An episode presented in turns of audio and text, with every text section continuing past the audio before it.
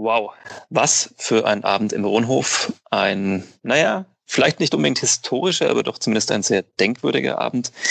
Das Kleeblatt gewinnt 3 zu 2 gegen den SV Sandhausen nach einem packenden Spiel, über das wir natürlich reden wollen am Tag danach hier in unserem Repeat Reaction Podcast äh, des Fürther Flachpass. Äh, schön, dass ihr auch außerhalb drei mit dabei seid.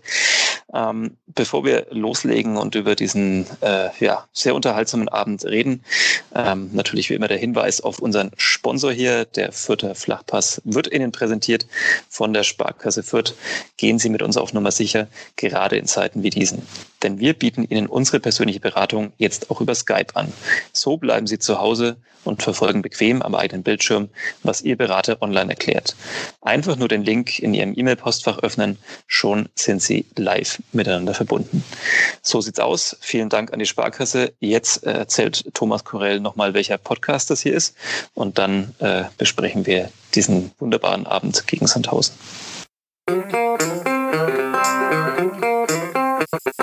Vierter Flachpass, der Kleeblatt-Podcast von nordbayern.de.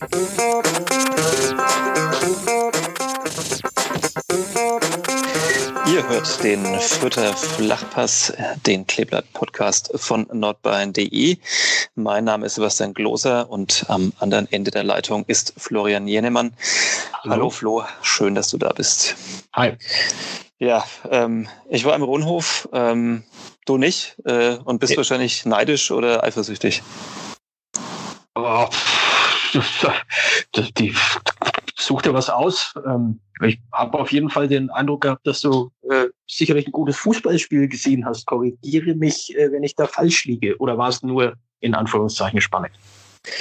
Ja, das ist schon richtig gestellt, diese Zweifachfrage. Also äh, gut in der Form, also andersrum gesagt, äh, die Spielvereinigung hat in dieser Saison schon deutlich bessere Spiele gemacht, äh, schon deutlich schöner vielleicht noch gespielt, attraktiver, klarer, strukturierter, aggressiver, alles Mögliche, vor allem in den weiten Phasen der ersten Halbzeit. Aber äh, Spannend war es definitiv. Ähm, zum Arbeiten eher schwierig, so ein Spiel, wie du ja auch weißt, wenn äh, vier Minuten vor Schluss ähm, nochmal alles auf den Kopf gestellt wird. Ähm, aber äh, ja, absolut unterhaltsam. Ähm, konnte man genießen, vor allem wenn man nicht arbeiten musste, glaube ich. Nun war es ja wohl so, dass, äh, sagen wir mal, diese relativ kurze Anfangsphase ähm, Sandhausen ganz gut aus der Kabine gekommen ist ähm, und dann aber schon ja einen relativ frühen Fehler macht.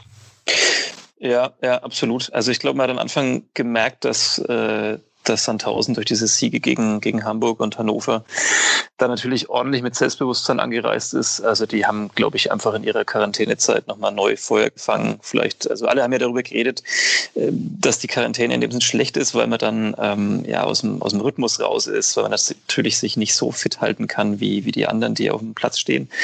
Aber natürlich kann man vielleicht auch mal die anderen Zeiten herausarbeiten und merkt halt auch so ein bisschen, ja, in dieser kernverdichteten Saison war vielleicht dann die Pause für den einen oder anderen mal gut. Vielleicht konnten da auch nochmal Spieler zurückkommen, die vorher verletzt waren.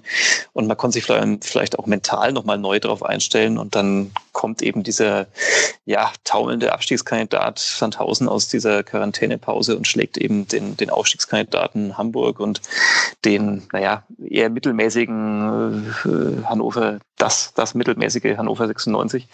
Ähm, was man aber auch erstmal machen muss äh, äh, bei dem Namen und bei den Leuten, die da auf dem Platz stehen.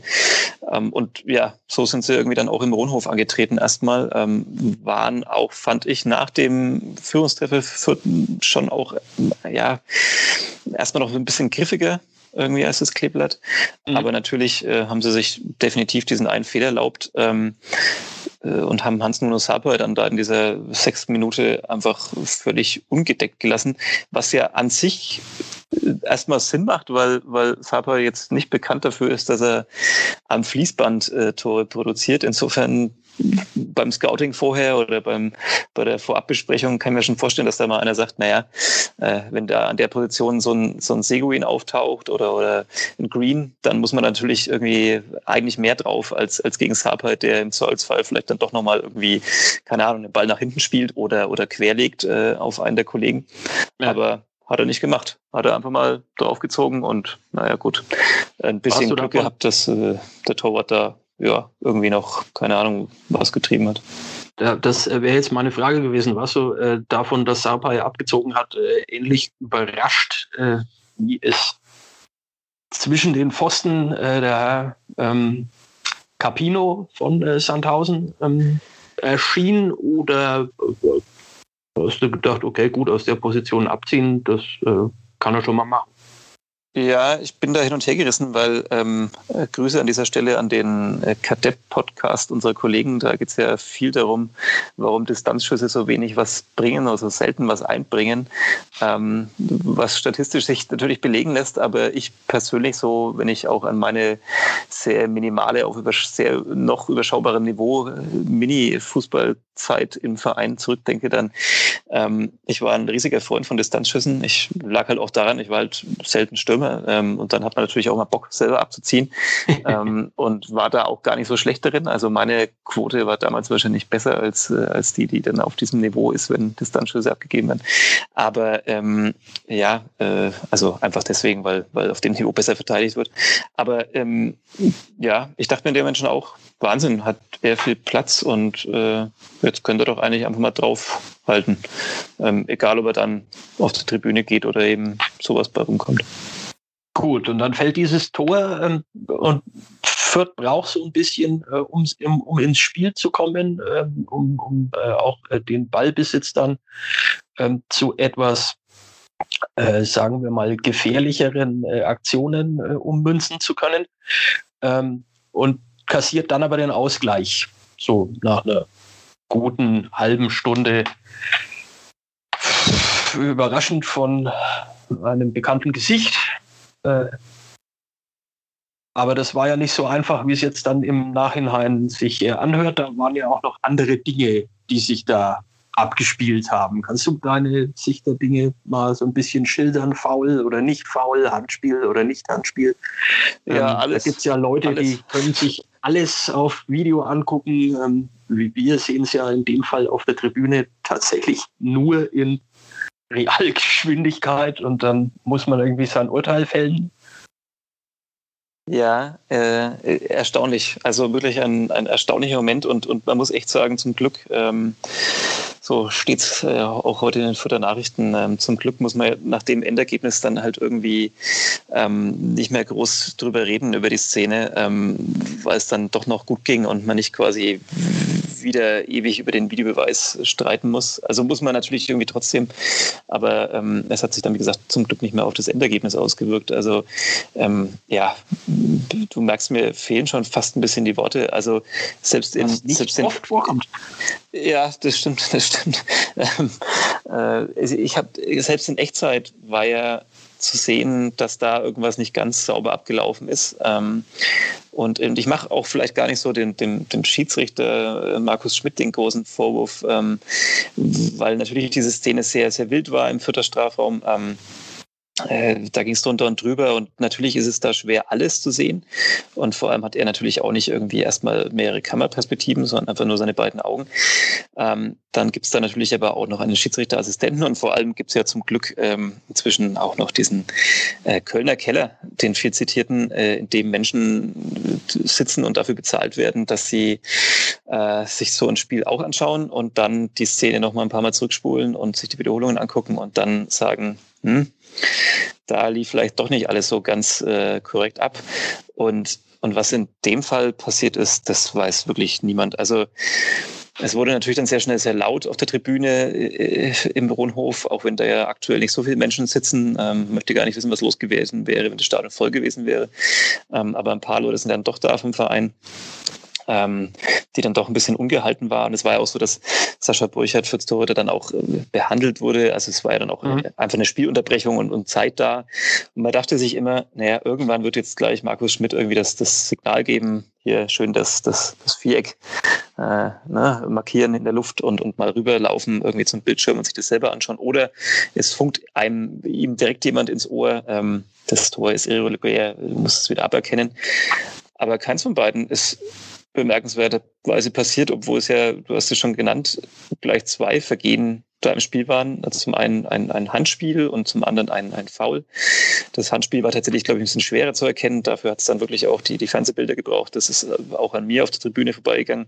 Ähm, aber natürlich ist völlig klar zu sehen, äh, dass da ähm, ja, Tim Kister ähm, in Burchard hineinläuft. Man kann jetzt noch darüber streiten, ob er wirklich die Hände aktiv noch rausnimmt und ihn an den Pfosten schiebt oder, oder halt einfach nur quasi mit Tempo kommt äh, nach seinem Kopfball und dann damit wo ich jetzt zusammenprallt. Aber so oder so nimmt er ähm, den Torhüter aus dem Spiel.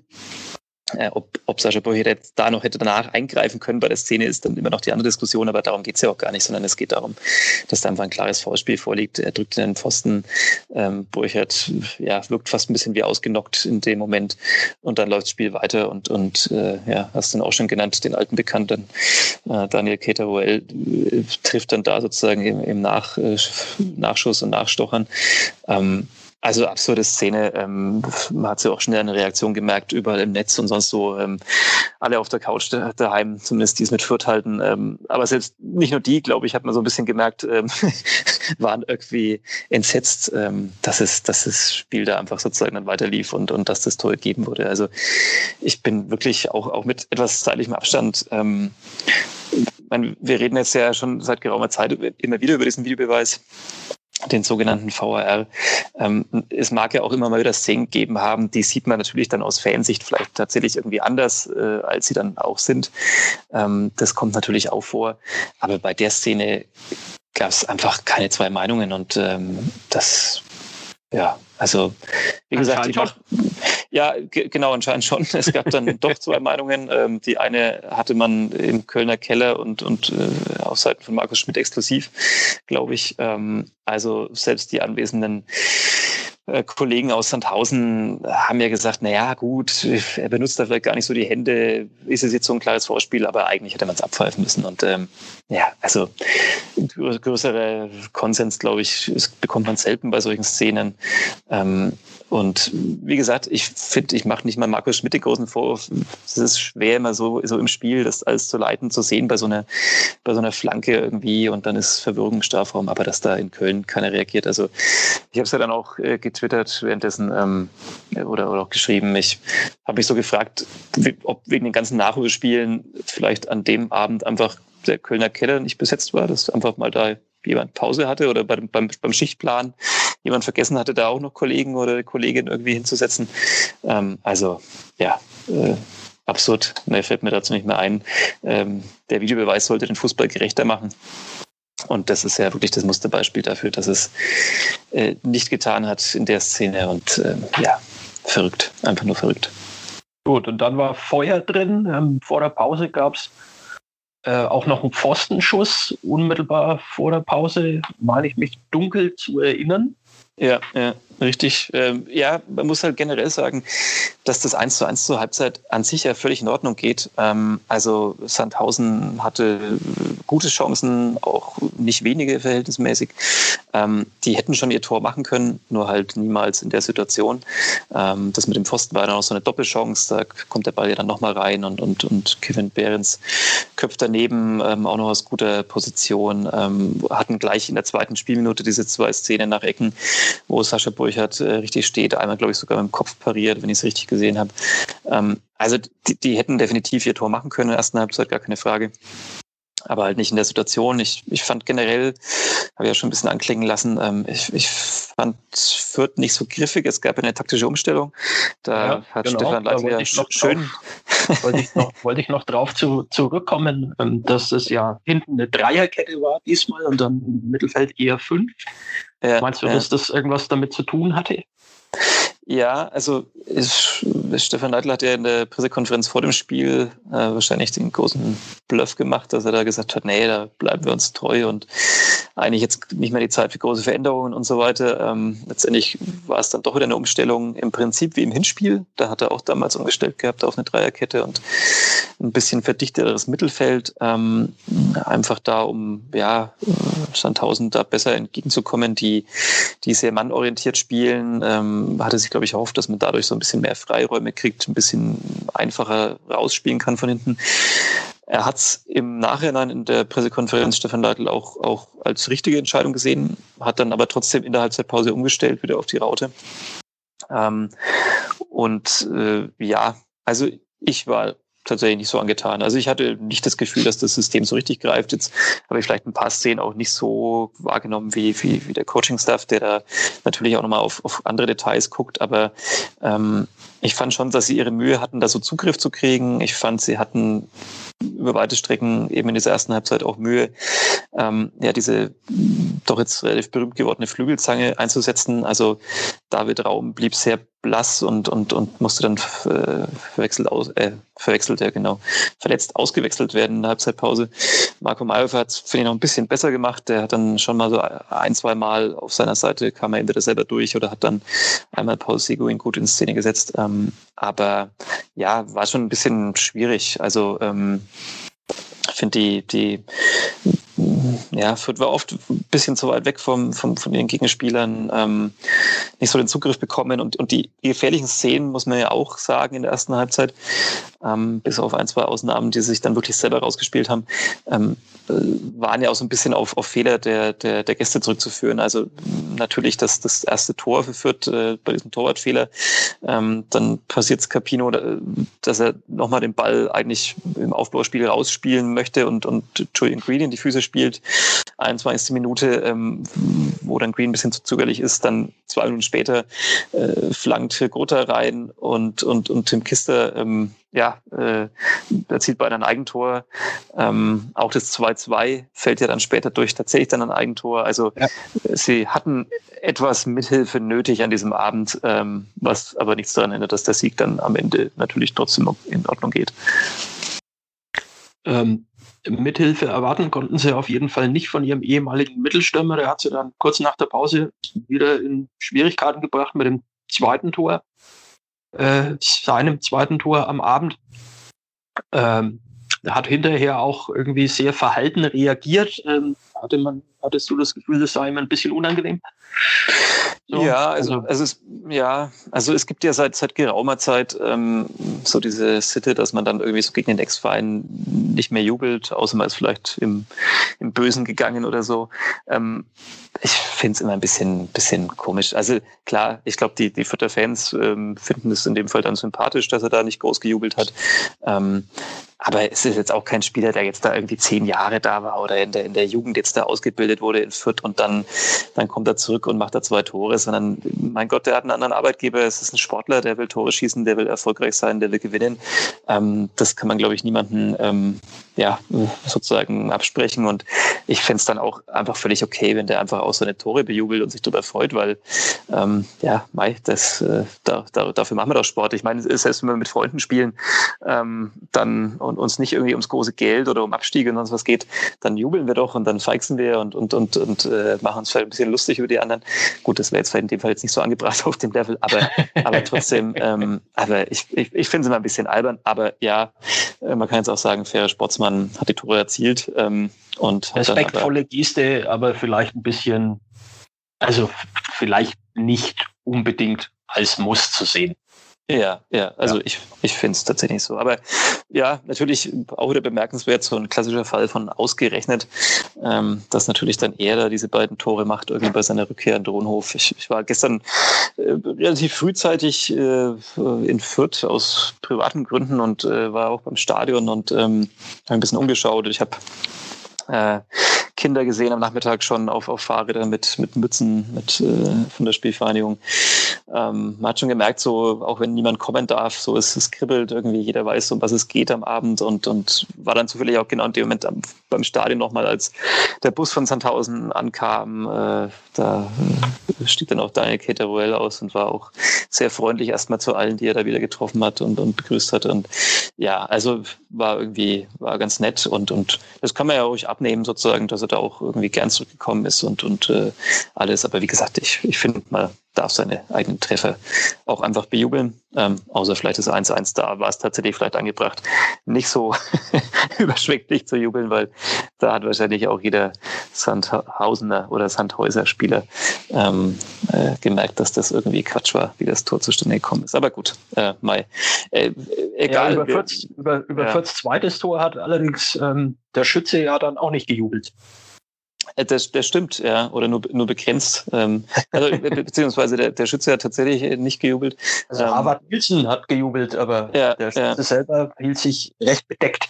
Ja, ich, ich habe noch überlegt, ähm, äh, also ich habe noch mal eine Wiederholung gesehen jetzt im Nachhinein, ob der Kopfball denn auch so reingegangen wäre. Ich glaube ja fast nicht. Also er hätte schon so Richtung Pfosten kommen können. Aber äh, ob er wirklich im Tor gelandet wäre, keine Ahnung. Der Kopfball von Harvard Nielsen nach, nach Flanke mhm. von Marco Mayhofer. Ähm, aber dann hält Alexander Schirov irgendwie da den, den Fuß noch rein und macht das Eigentor perfekt. Also ähm, da waren schon so ein paar Sachen dabei bei Sandhausen. Also wenn es für die nicht um so viel gehen würde, wenn die jetzt irgendwie so im Mittelfeld wären und die Saison eigentlich schon abgehakt, dann könnten wir ja fast böswillig sein und sagen, da haben ein paar vorher noch ein paar paar Wetten abgeschlossen, um, um, um ihr, ihr Kurzarbeitergeld aus dem vergangenen Jahr noch mal ein bisschen nachträglich aufzubessern. Nein, nein, nein, nein, Vorsicht hier jetzt. Ja, ja jetzt, ich weiß, ich weiß, gleich wird es justiziabel, aber. Ähm, genau, nicht, dass ähm, irgendwelche Juristen sich jetzt äh, auf den ja, Plan gerufen ja. fühlen. Ja, aber die zwei Torhüteraktionen in der ersten Halbzeit, äh, gut, dann dieses fast Eigentor, das war natürlich irgendwie abgefälscht, da, da kann man wahrscheinlich nicht viel machen in der Situation, aber dann noch dieses Eigentor, wo er eigentlich ja wirklich nicht hin muss, ähm, weil er dann weit und breit ja noch kein, kein vierter Spieler war. Andererseits, wer mal Abwehrspieler war, äh, der weiß auch, wie da die Reflexe sind. Der Ball kommt auf einen im Strafraum, nimmt so einen Ball eher ungern an. Dann wird es meistens noch brenzliger. Das heißt, man versucht irgendwie ranzukommen und zu klären und äh, naja, erklärt ihn eben ins, ins eigene Tor. Ähm, bis zu dem Zeitpunkt, ja, war das ganz große Aufbäumen fand ich nicht so da. Ähm, ich habe mir gedacht, puh, läuft irgendwie jetzt gerade alles so ein bisschen gegen Fürth in diesem Ausstiegskampf. Also die Niederlage gegen St. Pauli, ähm, generell so, so Wochen, wo es jetzt vielleicht nicht mehr ganz so, trotz einer schönen Serie und ungeschlagenen Spielen, aber, aber läuft nicht mehr ganz so äh, flüssig wie, wie zu anderen Zeiten der Saison. Und dann steht es irgendwie 1-2 und, und man hat ja so ein bisschen das Gefühl, okay, ähm, wo ist jetzt derjenige, der der da groß antreibt, der, der nochmal alle nach vorne peitscht, der, der wirklich klar macht, um was es geht und, und was, was ein Sieg jetzt bedeuten könnte oder wenigstens auch einen Punkt gewinnen. Ähm, und dann, dann passiert dieses etwas glückliche Tor und dann ja, äh, kommt so eine Dynamik rein und dann passiert ein echtes Kunststück, kann man wahrscheinlich sagen. Wie hast du das Tor gesehen? Äh, äh, als äh, Stefan Leitl hat es einen Geniestreich genannt. Ähm, ich würde es ein Kunstwerk nennen. Ähm, ja. Das 3-2? Ja. Ja, äh, sehr, sehr äh, fußballerisch die sehr feine Klinge. Ähm, da, das konnte man sich äh, sehr schön anschauen. Also war ein klasse Tor. Ja, ja Geniestreich, also äh, man muss ja sehen, welche, was für eine Art von Spieler ähm, äh, der Captain des Kleeblatts ist, ähm, dass da natürlich der feine Fuß schon äh, immer auch eine große Rolle spielt und äh, Geniestreich, Kunstwerk, ja, das sind Begriffe, denen würde ich mich anschließen. Ja. Ich habe auch tatsächlich sofort, ich glaube, das war, ich muss hier gerade nochmal in meinem Postfach nachschauen, es war 20.51 Uhr, na gut, doch ein paar Minuten nach Schlusspfiff. Ähm, ich dachte, das wäre irgendwie noch früher gekommen. Ich habe eine Mail bekommen ähm, von einem Schweden, mutmaßlich, ähm, der in, ja, etwas unverständlichem Deutsch, ähm, kein Vorwurf, äh, weiß nicht, ob er da Google Translate benutzt hat oder ob er einfach ein bisschen Deutsch kann, aber eine etwas unverständliche Mail bekommen, ähm, der, der sich da sehr freudig über das Tor von, von Branimir Grota äußert und der mal im selben Verein wie er gespielt gespielt hat. Ich kann bloß nicht rauslesen, ob zur selben Zeit äh, wie Branimir Gotha. Ich werde mhm. es recherchieren. Ähm, vielleicht wird es ja auch noch in einer Kolumne in den nächsten Tagen auftauchen. Ich würde mal schauen. Ähm, Du sprichst also, ja nachher auch mit Rigoda, vielleicht äh, kann er sich an den äh, Mailschreiber ja, erinnern. Ich werde ihn auf jeden Fall mit diesem Namen konfrontieren. Ähm, wird spannend, vielleicht steckt da eine tiefer gehende Geschichte dahinter, vielleicht eine alte Freundschaft, die jetzt wieder auflebt äh, und weil ich die beiden miteinander connecte, vielleicht ist es aber auch einfach nur Spam und ich habe aufgrund der kurzen Nacht auch äh, alles falsch verstanden. Naja, ähm, Ja, also ein Traumtor ähm, von Branimir Gotha und, und natürlich, also ja, äh, gibt es jetzt wahrscheinlich so, also da gehen einem die Superlative aus dann auch. Also, also wie wichtig, wichtig das natürlich in dem Moment dann irgendwie war, hat sie auch eine Reaktion gesehen, wie emotional das bejubelt wurde. Ähm, ähm, Wahnsinn. Ähm, das ist natürlich noch nicht das Tor zum Ausstieg. Ähm, und auch noch nicht der Schlüssel, der dieses Tor zum Ausstieg sozusagen im äh, metaphorischen Sinne aussperrt. Aber äh, ich habe als Überschrift mal gewählt, äh, gestern Abend dem Aufstieg ein großes Stück näher. Ähm, das darf man, glaube ich, durchaus sagen, auch wenn ja nach wie vor, da werde ich langsam müde, ähm, niemand vom Ausstieg und vom Ausstiegskampf sprechen möchte in Fürth. Ähm, ist, ist alles okay. Aber ich hätte jetzt irgendwie dann doch gedacht, nach diesem emotionalen Abend und, und drei Spieltage Verschluss, äh, sagt jetzt doch jemand mal noch klarer was dazu. Aber sie bleiben sich treu, auch da. Ähm, die ganzen Begriffe werden vermieden. Stefan Leitl hat natürlich zu Recht auch gesagt, die Tabelle ist immer noch sehr schief. Ähm, Kiel hat natürlich noch einige Spiele nachzuholen. Es kann noch alles passieren da oben, aber sagen wir mal so, schlechter ist es nicht geworden durch dieses 3 zu 2 gegen Sandhausen. Ja, äh, die, die Frage, die sich daran anschließt, ist, spielt so ein Aufsteiger? Also wenn du solche Spiele dann auch gewinnst, äh, wo zwischenzeitlich auch mal vielleicht äh, gefühlt alle gegen dich sind. Ähm, und äh, dann hast du auch noch dieses Glück, eben zum Beispiel mit diesem Eigentor. Äh, dann kommt ein Geniestreich dazu, äh, spielt so ein Aufsteiger.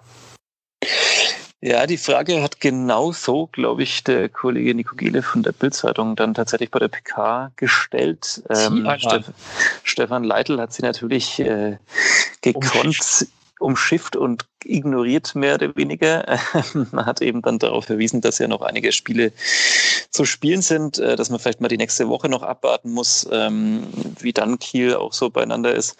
Ähm, ja, hat er natürlich recht. Ähm, ich glaube aber, dass äh, tatsächlich das zutrifft, was so in der, Frage schon drinsteckt. steckt ich glaube ja, genauso spielt ein Aussteiger letztendlich. Also zumindest einer, der, äh, zumindest wenn eine Mannschaft so viele Punkte jetzt am Ende hat ähm, und dann sich sozusagen jetzt auch noch, ja, wie soll man sagen, mental da halt auch äh, nochmal so einen Sprung macht. Also ähm, erstens so, ein, so einen Rückstand aufzuholen, so einen Moment zu überwinden, wo man eigentlich so gefühlt ein bisschen am Boden war, wo es eben, wie ich schon gesagt habe, so nach dieser Niederlage gegen St. Pauli, hättest du jetzt wieder verloren gegen Sandhausen, ähm, dann wäre natürlich auch so vom, vom Gefühl, da, da, da hilft dann vielleicht auch nichts die Gewissheit, dass du jetzt, ähm, dass du in der Saison schon so und so oft mal gewonnen hast und super gespielt hast, wenn du jetzt diese beiden Spiele verloren hättest und ja, dann eben auch noch drei anspruchsvolle Teams da anstehen, auch wenn es für die vielleicht nicht mehr um allzu viel geht. Aber trotzdem, ähm, dann wäre man natürlich so ein bisschen, ja, vom Kopf her wahrscheinlich ein bisschen äh, ist einfach geknickt gewesen und alles. Und, und so hat man natürlich nochmal so einen, so einen, ja, einen absoluten Befreiungsschlag da geschafft, einen emotionalen Höhepunkt, an dem man sich jetzt aufziehen kann. Jetzt ist ja ein bisschen Pause, äh, kann die Füße hochlegen, können die Wehwehchen pflegen, die es ja auch schon einige gibt in der Mannschaft. Ähm, also insofern äh, bin ich da jetzt schon sehr überzeugt davon, dass sie jetzt nach diesem äh, Lucky Punch sozusagen da kurz vor Schluss, ähm, dass sie jetzt nochmal alle Kräfte jetzt zusammenkriegen in den nächsten ein, zwei Wochen und dann da irgendwie gegen Karlsruhe noch motivierter reingehen und einfach natürlich das Ziel auch näher rückt. Also Nachholspiele der anderen hin oder her. Ähm, wir nehmen jetzt hier am, am Donnerstag Mittag auf. Der HSV ist abends noch dran. Auch der kann natürlich nochmal wieder äh, näher kommen sozusagen. Aber ähm, auch nach oben ist ja theoretisch auch noch möglich, äh, Bochum einzufangen. Auch das ist äh, theoretisch jetzt auch wieder in Reichweite. Also da ist, da ist alles möglich. Es ist auch möglich, dass sie weiterhin auf Platz 4 landen am Ende der Saison. Auch das ist natürlich drin. Aber mit jedem Spiel, das so läuft wie gestern Abend, äh, wird es natürlich unwahrscheinlicher, dass, äh, dass sie es nicht schaffen mit dem Ausstieg. Also kein Zweifel mehr jetzt. Äh, bei mir nicht, aber ich habe ja schon wahrscheinlich vor Wochen hier den Ausstieg ausgerufen. Ähm, man müsste sich nochmal alte Folgen anhören aus der Hinrunde, wo es dann schon gut lief. Ähm, wie wird, da haben wir ja dann ein bisschen noch so drüber gespottet irgendwie, dass es dann, dass es dann der Ausstieg wird und ja, verrückt. Jetzt haben wir noch drei Spiele und tatsächlich steht Fürth auf Platz zwei. Ähm, mit dieser Punktausbeute, mit dieser relativ jungen Mannschaft. Ähm, ich möchte immer nicht sagen, dass, also ich finde immer diese jüngste Mannschaft in der Liga, das ist immer so ein bisschen relativ, weil man hat ja doch auch ein paar Spieler in der Startformation, äh, die da nicht mehr ganz so jung sind und auch einiges an Erfahrung mitbringen, aber der ganze, das ganze Aufgebot insgesamt ist natürlich sehr jung. Und wir wissen alle, mit welchem Geld es in dem Sinn zusammengestellt wurde, mit, mit wenig Geld äh, in Relation zu anderen Vereinen in der Liga. Und das ist natürlich einfach ja, Wahnsinn, was sie bislang geleistet haben und dass sie eben auch, äh, auch nach dieser kräftezehrenden Saison dann tatsächlich auch nochmal die Fitness letztendlich hatten und diese Überzeugung, dann auch dieses Spiel gegen Sandhausen zu drehen. Ähm, ja, die, die wahrlich einfach kein schlechter Gegner waren an diesem Abend. Dann äh, haben wir das Sandhausen-Spiel, denke ich, äh, größtenteils abgehandelt. Wie willst du, du, wie gesagt, du warst gestern im Stadion, du wirst äh, heute noch diverse Gespräche führen, äh, am Wochenende wahrscheinlich auch. Ähm, willst du schon mal so ein bisschen auf die, auf die nächste Woche auf, auf Karlsruhe gucken oder, oder ist es dafür nee. noch zu früh, nee. eben weil noch ja. mehrere Tage Luft drin sind? Ja, erstens mehrere Tage Luft und ich finde, man muss quasi auch mal so ein, dieses 3 zu 2 mit diesem emotionalen und erfolgreichen Ende einfach mal so stehen lassen. Erstmal noch mhm. so muss es noch wirken lassen. Man sollte, glaube ich, jetzt noch nicht auf Karlsruhe blicken. Man muss gucken, äh, wie geht's David Raum zum Beispiel, der sich da eben verletzt hat ähm, vor der Halbzeit. Man muss gucken, wie, wie haben andere den Abend überstanden. Wer kommt vielleicht auch zurück wieder bis, bis zum Karlsruhe-Spiel? Ist ein Merge Maffrey auch mal wieder eine Option ähm, zum Beispiel. Ähm, ja, äh, solche Fragen.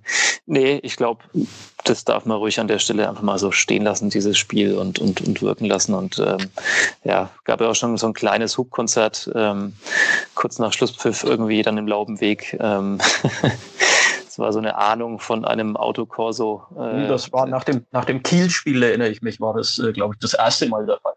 Ja, ja, also ähm, es ist, ja, wird schwierig äh, unter diesen Umständen äh, während einer Pandemie so einen Ausstieg, so einen historischen Anlass äh, angemessen zu feiern und zu zelebrieren. Aber man sollte zumindest schon mal, wenn man es denn mit der Spielvereinigung hält, äh, so langsam sich Gedanken machen, wie man vielleicht Corona-konform ähm, trotzdem den entscheidenden Tag dann irgendwann begehen kann, egal ob er dann vielleicht ja, äh, nach dem Spiel in Paderborn soweit ist oder nach dem Heimspiel zum Abschluss gegen Düsseldorf oder ob es vielleicht dann doch noch die Relegation wird und man noch ein bisschen sich gedulden muss. Also man sollte vorbereitet sein. Ja, dann, dann lassen wir das mal auf uns zukommen und ähm, wir lassen es dabei für heute. Oder hast du ja. da einen bitte? Nee, ich habe ja auch noch ein bisschen was zu tun und ähm, jetzt haben wir eigentlich auch schon lange genug gequatscht und äh, ja, alle Texte in den Nürnberger Nachrichten der Nürnberger Zeitung, Zeitung und auf nordbayern.de in der nächsten Ausgabe dieses Podcasts vielleicht wahrscheinlich mit einem Gast, einem besonderen. Ähm, hoffen wir mal, dass das klappt. Und ja, mehr ist dem, glaube ich, heute nicht mehr hinzuzufügen. Alles klar, dann bis zum nächsten Mal. Bis zum nächsten Mal. Tschüss. Ciao. Mehr bei uns im Netz auf nordbayern.de